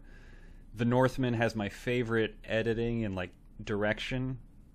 I think out of his films, and then this one, like I said, the sound and the performances. Like I, I can't wait to see what he does next with Nosferatu. Uh, Oh, I hope he like awesome. brings brings all of those elements together to create something truly fantastic. For this one, I gave it a 35 out of 40, which is Very still nice. extremely high for me. Well, you didn't take it quite as high as I did because I gave it a 50 out of 50 perfect score. Um, Perfect I think score. I, I left the theater the first time I saw it knowing it was a masterpiece. I wish I'd had more to say about it in this discussion because I really don't think I've like fully communicated just how amazed I am with this movie. But I also think it's just like it's something you have to watch and feel. You know, like I'm it's just this like intangible feeling I get throughout the entire movie of just like I am watching greatness and it's hard for me to break it down into smaller points. You know, like it's just how the whole thing works together. Yeah, exactly. It is just watch it. Like you said, it can't be watched in the background. Let No. it get dark, sit down and watch it. It won't really it won't scare your pants off necessarily. But yeah, it'll you'll dive into the atmosphere of this movie and have a really good time with it. Yeah, that's that's the one thing is it's barely horror. You know, like it like maybe shouldn't have even qualified for this episode. It's barely a horror movie. Uh, I would qualify it more than some of the other A24 movies that Yeah. could have gone on the uh, poll, but yeah, I'm I'm good with it being here. I mean, if that's what you want to call it. That noise, Um, what that noise? noise should be illegal. Oh, fuck you. Sorry about that. Stop. I'm just trying to click in for a uh, seamless edit here, real quick. It's not funny. it's not funny at all. I think it is. I watched this movie a week ago and I'm just now getting over it. Hail, seamless edit. All right. Uh, I watched it today, and I'm yes, I've got a lot on my mind. So, Denny, we're here to talk about Hereditary, Yes. the 2018 f- feature from Ari Aster that you can watch on Paramount Plus, or I've got this one on Blu-ray for sure. I do have this one. I think I got it when I got The Witch. It was like also four or five bucks. Have you noticed that Paramount Plus has started carrying movies that we cover since we declared war on them? I think there's something to this. I think we're on their radar. All I'm saying is it's not a coincidence. Follow the money, people. Follow the money. Yeah, well, only does. All right, so Denny, Hereditary was your pick. Yes, it was. Would you like Would you like to summarize this film for us? Yes, I will. Um, Toni Collette is a traumatized artist uh, whose mother has recently died, and she is grieving a complex relationship with her mother when uh, her son accidentally decapitates her daughter. Um, and there is so much fucking grief in this scary ass movie. Um, and. Uh, That's right. basically through support of her grief group um, she starts to conjure spirits. Um, the spirit of her deceased daughter that ends up being a mistake because some really scary stuff starts happening in their house. Um, her marriage is falling apart. Her son hates her. She has all these things she hasn't come to terms with in her life. Um, it turns out that that lady at her grief group was actually part of her mom's cult as Toni Collette starts to go through her mom's things and discover photos of her doing cult like stuff. Um, there's a lot of foreshadowing to this that I'm not covering in the synopsis, but it's just fucking brilliant and amazing. And what a creative use of a doormat for a plot device. Um, Long story short, spoilers, spoilers, spoilers. Don't let us ruin this movie for you. Whiplash warning. Long story short, the cult wins. Um, they have been trying to summon one of the seven kings of hell, Paimon. Eight. Eight kings of hell. Sorry, excuse me. Um, and they want to give him a male body. Uh, they'd already possessed Toni Collette's daughter, uh, and Paimon wanted a male body, so now they're trying to possess his son. Toni Collette starts going fucking crazy, and it's really scary. And she lights her husband on fire, and saws her head off, and crawls around the room, and bangs her head on the attic door. And uh, they find their mom's dead body in the attic, and then Satan Ghost carry them to the treehouse where there's a whole cult meeting, and they welcome Paimon. Uh, they the bad guys have absolutely 100% succeeded at their plan with flying colors. Everything went exactly their way the entire time. Hereditary. Terrific. Good summary, man. Um. So, how many times have you seen this movie? I know you watched it before because you picked this one Yeah. in a in a fucking hurry. So, is this like your second time or third time This is my watching this second one? watch. It was on my list a couple years ago. Um, probably 2018, I think, is when it was. I didn't realize it had been so long. But No, me this neither. Movie scared the fucking shit out of me both times I watched it. I thought it would be less scary the second time. It was. Uh, it was, but. oh no! I've got. I forgot. I have a story. I have a story for my relationship with this movie Hell yeah, hit it. this is how bad it scared me and Vanessa. Um, so we were both really scared of the Toni Collette in the like archway of the ceiling scene, um, where she's just there for a long time. Scared the shit out of us, and so in that in the middle of the night, I sit straight up in my bed and point to the wall, the corner of the wall, and start screaming. Um, I'm unconscious for this. It obviously wakes Vanessa up. After we watch this, she sees me pointing where Toni Collette would be and screaming at the top of my lungs. Um, she calms me down. I start trying to calm her down because I don't know what just happened. I'm like, hey, no need to freak out. We're just sleeping. We're chilling. We're just Yeah. buds. yep. Um, I go. She explains what happened, and the dream I was actually having was that there was a man's ass in a thong flying towards my face, and I was trying to put my hand up to block it. And that's what I sat up screaming no about. Uh, hail, ass man. Uh, really traumatized Vanessa. Ugh, I can't even imagine. Oh, That ties what's- into the sleepwalking in this movie. Boy, Um, does it! Ooh, I, I uh, had I had seen this movie once before to answer the question you're about to ask. yes. Uh, read my mind. I didn't see it in theaters or anything. I think it was a 2020 watch. Um, I watched it with my wife. Like I said before, when we were talking about X, she doesn't like this movie. I think Yeah. the demon possession, satan, satanic stuff, cult stuff, just doesn't really jive with her. Uh, but I was significantly terrified of it. On the second watch through today, I watched it today for the podcast. I remembered so much of this, Yeah. But at the same time, I was like, "Oh, they're foreshadowing like fucking crazy here." Yes. There's so much.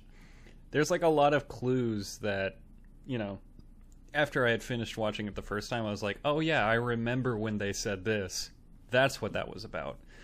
And then watching it a second time, I was like, "Oh, there's lots more going on that I didn't even realize the first time after that." So, Oh man, even stuff like uh, her saying that like her brother, his schizophrenia made him think that his mom was trying to put people inside him. And it's like I think she definitely was. like you know, like they they throw stuff like that around. Um, Greg, this is the scariest movie I've seen in my life. I've never been more scared of a movie than this movie. it's hard for me to call it. I for me it's absolutely up there and I would have no trouble with anybody saying that or making that declaration. So I'll say the- it it's probably mine too. What are what are Um, the other ones in the running? The Vivitch really freaked me out. Yeah. Um There's I don't know, it might be this one because there's been a lot of movies like The Vivitch where I was like I don't I was held back from watching it for the first time. Hereditary, I was pretty scared of the rewatch. Yeah, Like, same, same. I I went into it for the first time pretty blind, but like on a rewatch, I was a little hesitant to like watch it again. I think Midsommar would probably be up there too, Ari Aster's other film, yeah. just because of like how much of that movie is in the daylight Yeah. for you to see all of the horror that's that's truly coming your way. But this one has a much more homey and relatable sort of narrative that's just like it feels a little bit more personable, I guess, where it's just like I empathize with this a lot more. Like you were saying, like a lot of grief, a lot of trauma Dude. getting processed and so much of it is interrupted by um, spiritual doings, for lack of a better word. Yeah, I don't know. Oh, I think that's what makes it stand out as so unique is the like, because Vanessa was looking up trivia. She said it was actually being written originally as a drama about grief, um, Hmm. and then transformed into a horror movie over drafts. Um, and Interesting. You can really see that because it has this dimension of, of real human suffering that I've never seen in another horror movie, which is the absolute horrors of grief. Um, and it's so Yeah. palpable throughout the whole movie that I'm like, it makes me uncomfortable to watch because it's such a heavy feeling to sit with and it's conveyed so well that I can't not feel it. You know, like I can't just check out or tell myself it's all a movie. They pull me into that powerful emotion of mourning so oh my god, so horrifically well. I think that's why I would say this is probably the scariest movie I've seen and why I was scared of a rewatch. It's funny like how little of that has to do with like the the real horror elements don't kick in until like the last 15 20 minutes. Yeah. And the scene I remembered the most or like you know, I remembered certain parts, but the one scene that I remembered how it made me feel was after uh, Charlie Charlie's body was found by Toni Collette in the car. Mm-hmm. And she is just wailing on the floor, just screaming and crying how she was she just wants to die. I just want to die. I can't handle this. I just want to be dead. Like Oh, I didn't I wasn't scared of like the levitating body cutting its own head off. I was scared I was scared of, of that too. I was scared of that too, but I wasn't scared of revisiting that. I was scared of revisiting a mother just wailing at, at the death of her child. dude. I, I wasn't about that. I was I was already a Toni Collette fan going into this movie and this just like not only was her best performance in my opinion but like solidified my her status as like one of my favorite actors ever like her like her wailing on the ground like that cuz it's it's such a hard thing to capture um like the like what a human looks like when they're coming truly unglued is almost always going to look like funny on film. You know, like because it's like a human in like an over the top emotion.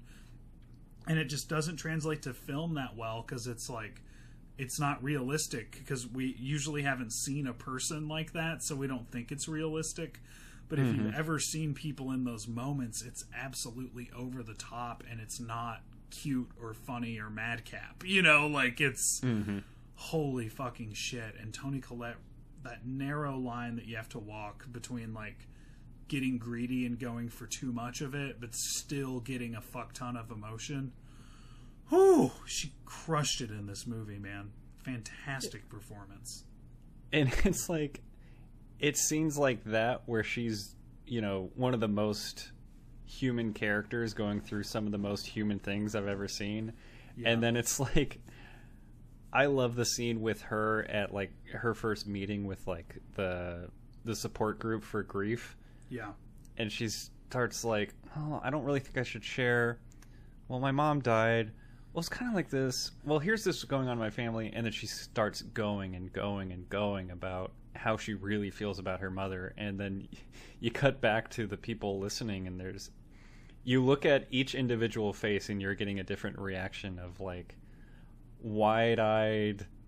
It's like someone's looking at her just with like wide eyes, like uh huh, okay, like it's too heavy for them. Someone's like intrigued but very concerned.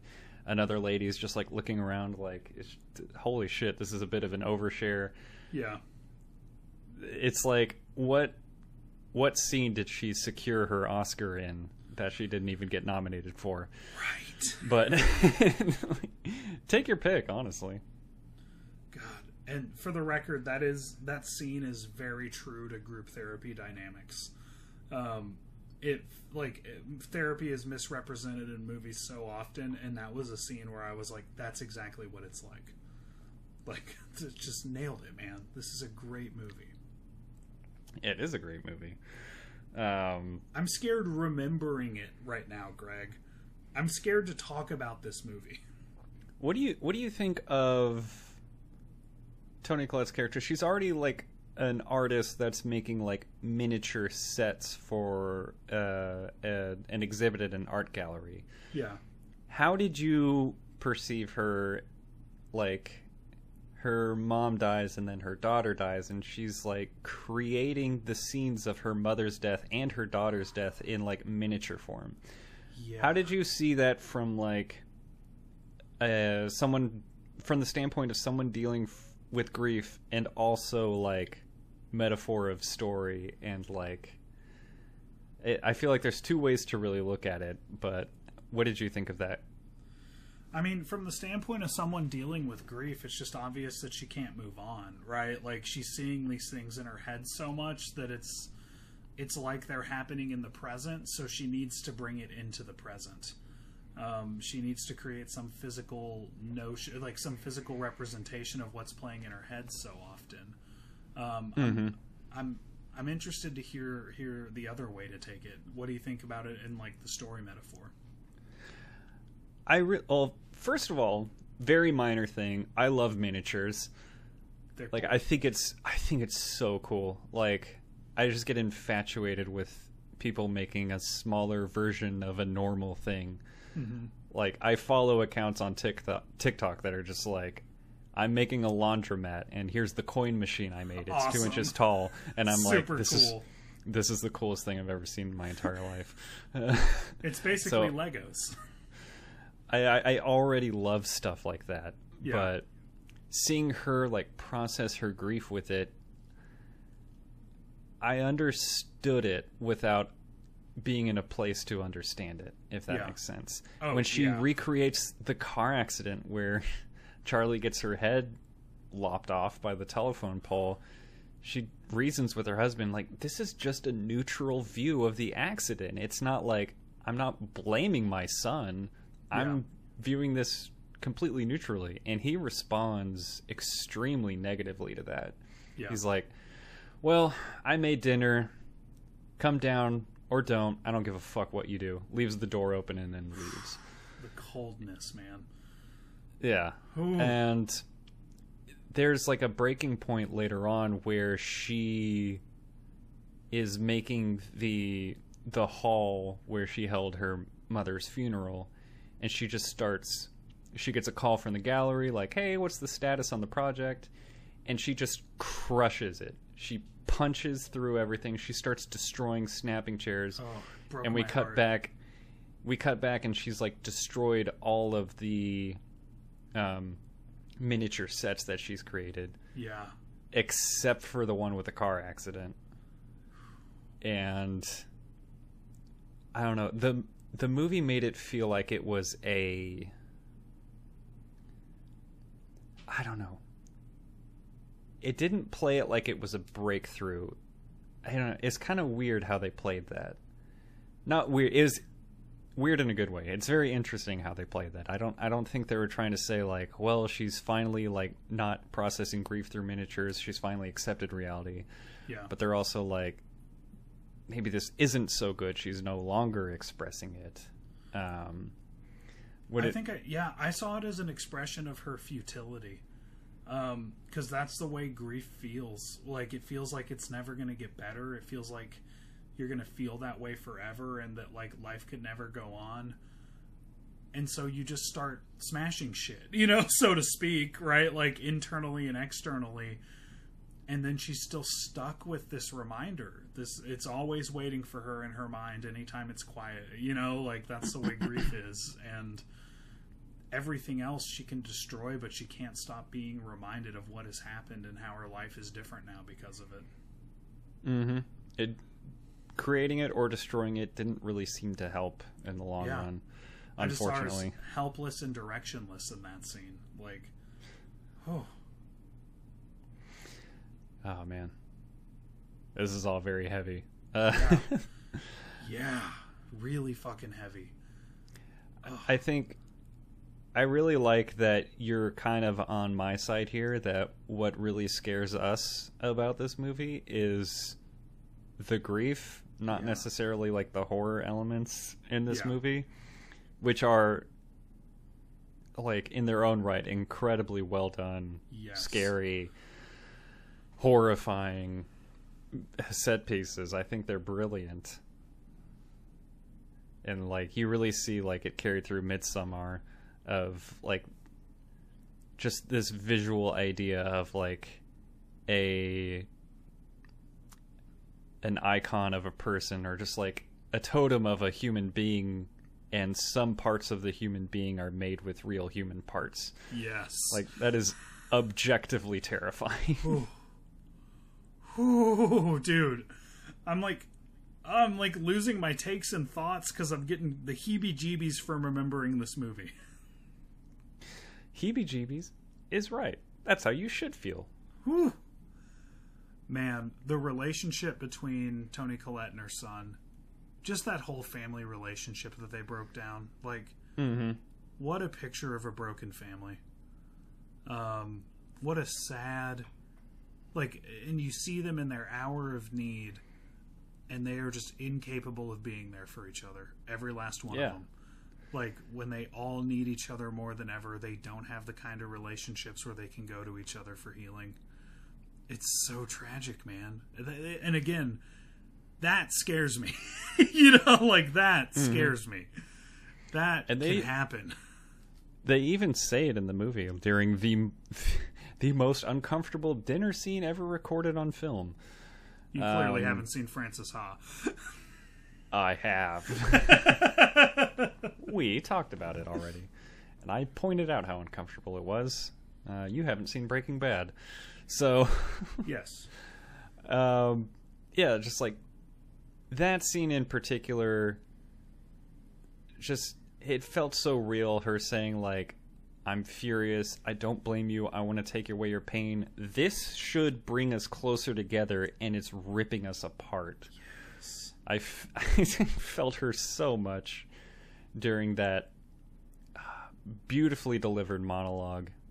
This movie's so well fucking written, man. Yeah, man. Well, and really, it's a very real horror that it captures actively. Um, what's really scary here, and what I think all the cult stuff is a metaphor for, is simply Please. like the horror of having a narcissistic parent. Um, the pain that that causes for generations to come, um, and the image that they have with other people, and just the fear that it leaves you with that you can never escape them.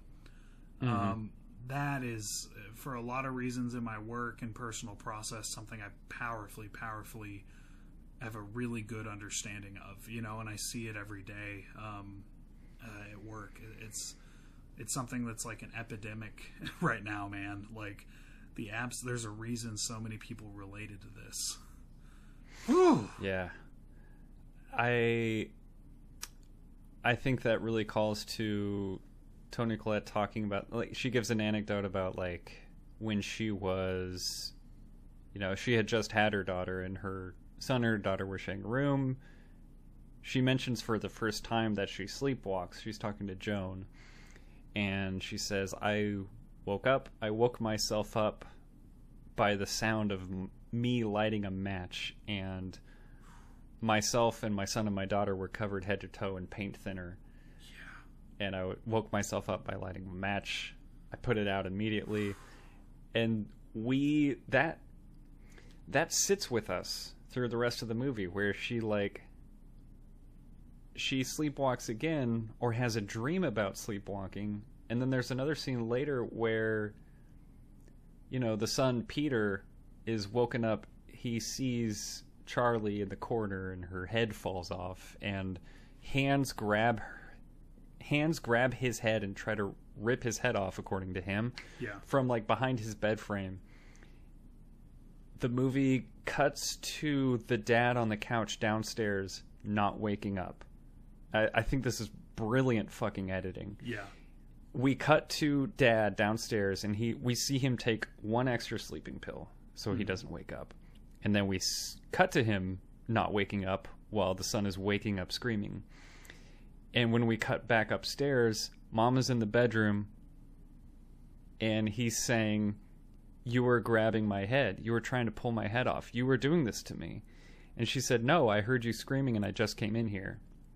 And we don't know who to believe because we didn't s- we saw what was happening but it feels like a dream of his but it also Yeah. feels like something that could have happened in her like sleepwalking days or in her um what was becoming a, like a possession of of herself i think she performed the seance at this point Yeah. Yeah. like we don't know what to believe about what just happened but we're given enough reasons to doubt everybody's stories like that's where the horror really starts to creep in. Well, like we also know that like schizophrenia runs in their family, um, which that's what I thought they were trying to give us with Hereditary as the title. Um, when I first watched it, I, th- I I was sure that like someone was like going schizophrenic because they just had stressful life events activating a genetic condition.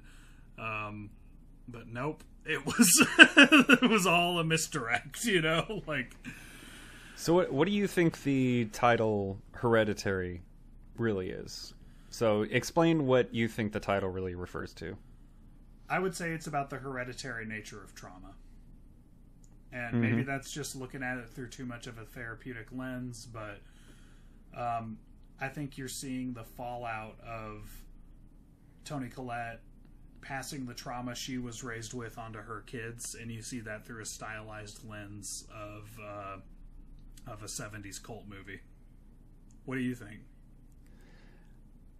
I think it could mean that. I also think it could mean like you know, grandma dies, she's the matriarch of the family and her death Toni Collette says it in the beginning. At the opening scene is grandma's funeral and she says, "Wow, there's a lot more people here that I expected." And it's all the people in the cult that she didn't even know about. Yeah. She just she doesn't realize it yet. Yep. Which side note, creep. I haven't seen the movie Smile yet, but there cannot be a creepier thing in existence than the guy the the guy with the short blonde hair at the beginning of the movie that was smiling at Charlie when she was visiting her grandmother's body at the funeral. Oh, He's just smiling. He was smiling at her, and he's the one later on in the doorway, standing naked, just smiling at uh, Peter after Oh. Toni, before Toni Collette drops down from the the uh, the ceiling. So, fucking Christ.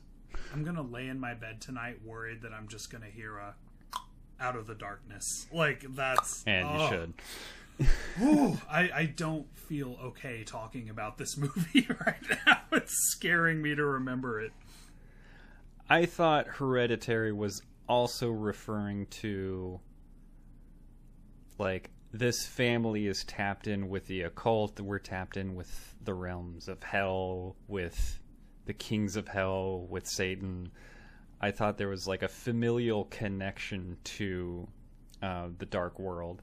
Yeah. And like one of the sculptures in the house by the staircase is it looks like a miniature of the house that they live in. It's sitting on like a normal ground and then beneath the ground are like several houses like stacked up beneath it like on top of each other with like trees around them. And it just seems like this family is built on top of more and more of something yeah. and then it finally culminates into the house that we're living in now and we're not sure what it's been building on um, they, they show it really quickly somewhere in the middle of the movie so I dig that. hereditary could be like a familial connection to uh, satan for lack of a better underst- understanding but i like i think the thing that i see the most is the hereditary familial trauma, dealing with grief, mental diseases like um, schizophrenia and th- things like that, being carried through through the generations Yeah. and just absolutely. manifests in really dark ways. Whew. What a cool movie, man! I feel like that's a really good place to wrap it up on. What do you think? You want to stop, don't you? It's not no no no for real. Like I've I've said what I need to say. I think you just like brought it really full circle, man. I feel proud of myself for that. Thank you. And man. I'm also too scared to keep talking about this movie. Like I'm not joking. That's what I thought. freaking out over here. All right, good deal. Um, you want to do some gimmicks here, man? Man, yeah, man. my man. Um, my pantsless moment is the one I told you about from my dream. It's when uh, it's when her son wakes up in his bed and he's there for a long time, and we slowly notice Toni Collette just creeping on the ceiling, just laying there watching. Oh my god, I'm feeling knots in my stomach for him right now for how much that scared me. Scared the fucking shit out of me in ways that none of the other pantsless moments did. Um, followed by her like air crawl out of the room. Like fuck, man. No, thank you. Uh, no what's, thanks. What's yours? I wanted to. Yeah, I think mine's going to be Charlie's decapitation. Oh, That I, I Oh. see. I saw a couple takes online where people thought it was contrived that, you know, they had planned to like get her cut her head off. Like I don't buy that it's contrived. I think that they carved the symbol onto that light post, put a dead deer in the road. I think they wanted to kill Peter yeah. and have him drive into the light post. But I think they were just like creating a curse on that light post and Yeah. they didn't get the result they wanted.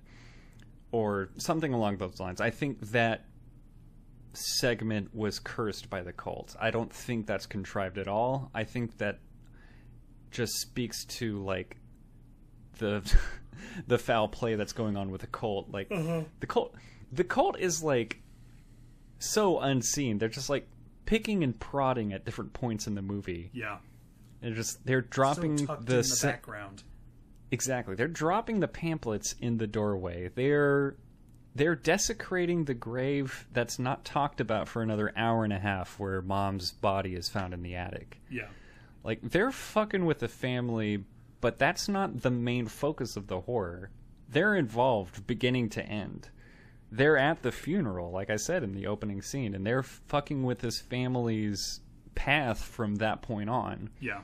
in such subtle ways that we don't even see most of it.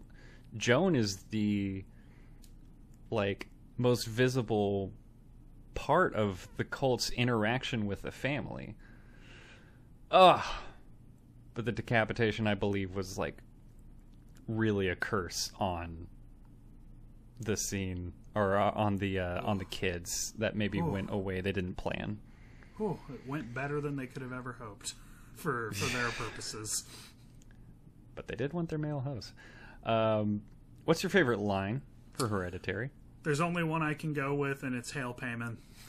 The way with the gusto that they give it, and then they just like punch you in the dick with that line and make you watch the credits. Like, what a declaration of evil, man.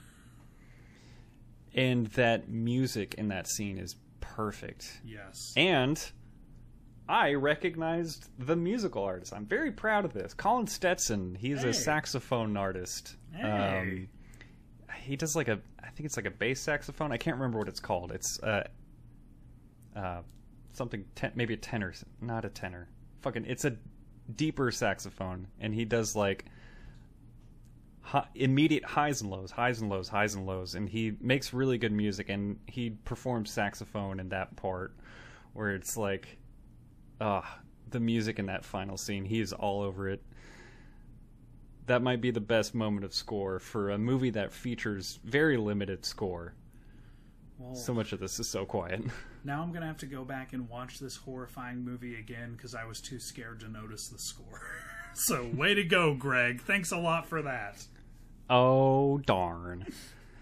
Uh, my favorite line is the note that Annie finds in a book that Mom left behind, and the note reads, "My darling, dear, beautiful Annie, forgive me all the things I could not tell you.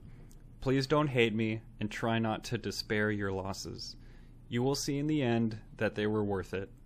Our sacrifice will pale next to the rewards. Love, ah. mommy. Oh. Brilliant, brilliant bit of foreshadowing. Oh. Whew. What's your critic or score, Greg?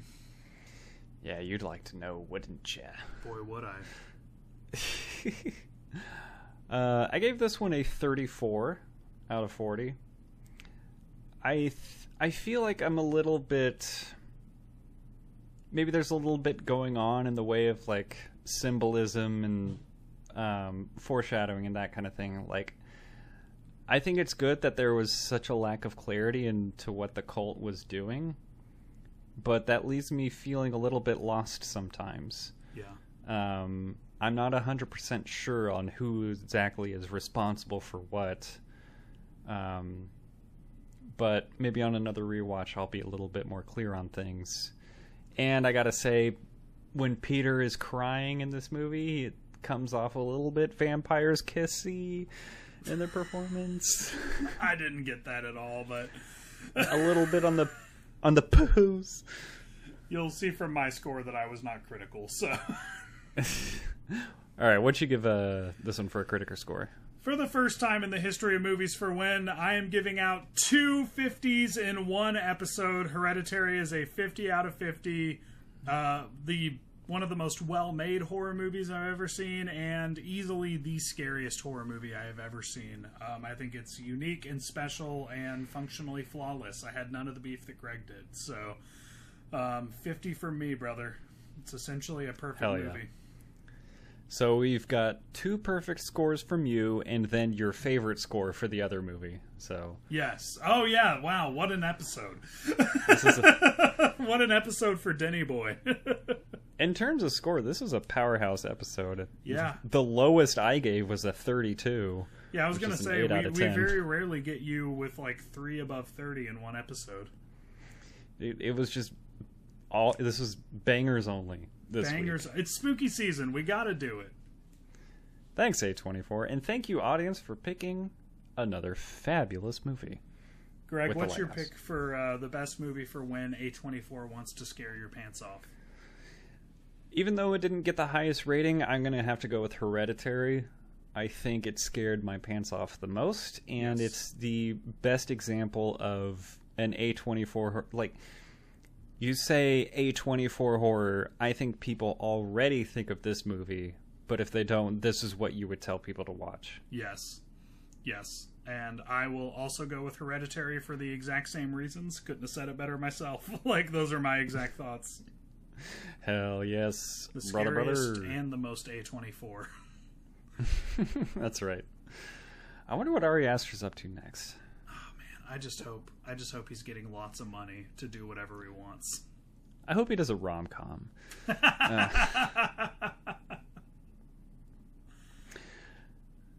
watch it. No, hundred percent.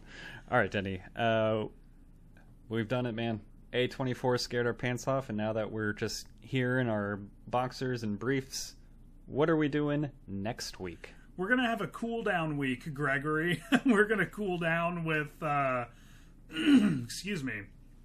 We're gonna cool down with movies for when you want spooky, not scary. Am I correct? Is that what we're doing next week? Yes. Yes, Spooky Not Scary is next week. Um, I have chosen the Rocky Horror Picture Show, which is one of my favorite movies ever made. It's tied for first with Beetlejuice, which we'll be doing very soon. Um, Oh. I have no idea if Greg is going to like this movie at all or be like, why the fuck did you make me watch this, Denny? How do we talk about movies so much and a movie I hate so much is your favorite movie? So, we'll see. I think it's pretty fun, though, and it's set in Denton, Texas. I'm keeping an open mind for it. I haven't seen Rocky Horror Picture Show, and I was kind of waiting for an opportunity to cover it here before I watched it. So, my pick for movies for when it's spooky but not scary, lighthearted Halloween movies. I'm going to pick the James Varney classic that actually scared me quite a bit as a kid. Ernest Scared Stupid. I'm hyped. I think this is going to be a good time. I haven't seen this movie in so fucking long. I know I've seen it, but I've got like no memories of it. I've got one specific traumatizing memory of it, and Oh, we'll talk dear. about it later. Well, we're gonna have a blast. And then the audience will have to Oh. pick the next movie. I've got some poll options I've been journaling away for a while now. I, I didn't want to forget these. I've, I'm, I, I've, I've come up with some good poll options. Good man. Well, if you want to vote on this poll, which, you know, by the time this episode comes out, that poll will be done. If you want to vote on future polls, like movies for when it's Halloween, part two, you can find us on Facebook, follow on Twitter and Instagram at Movies for When. Find us online, find us on the internet. And guess what? While you're on the internet, you can go ahead and leave us a rating, Apple Podcast, Spotify, whatever. Maybe it's five stars. It's got to be, be. five stars. I gave two five star ratings. You could give one. That's right. Listen to Denny, folks.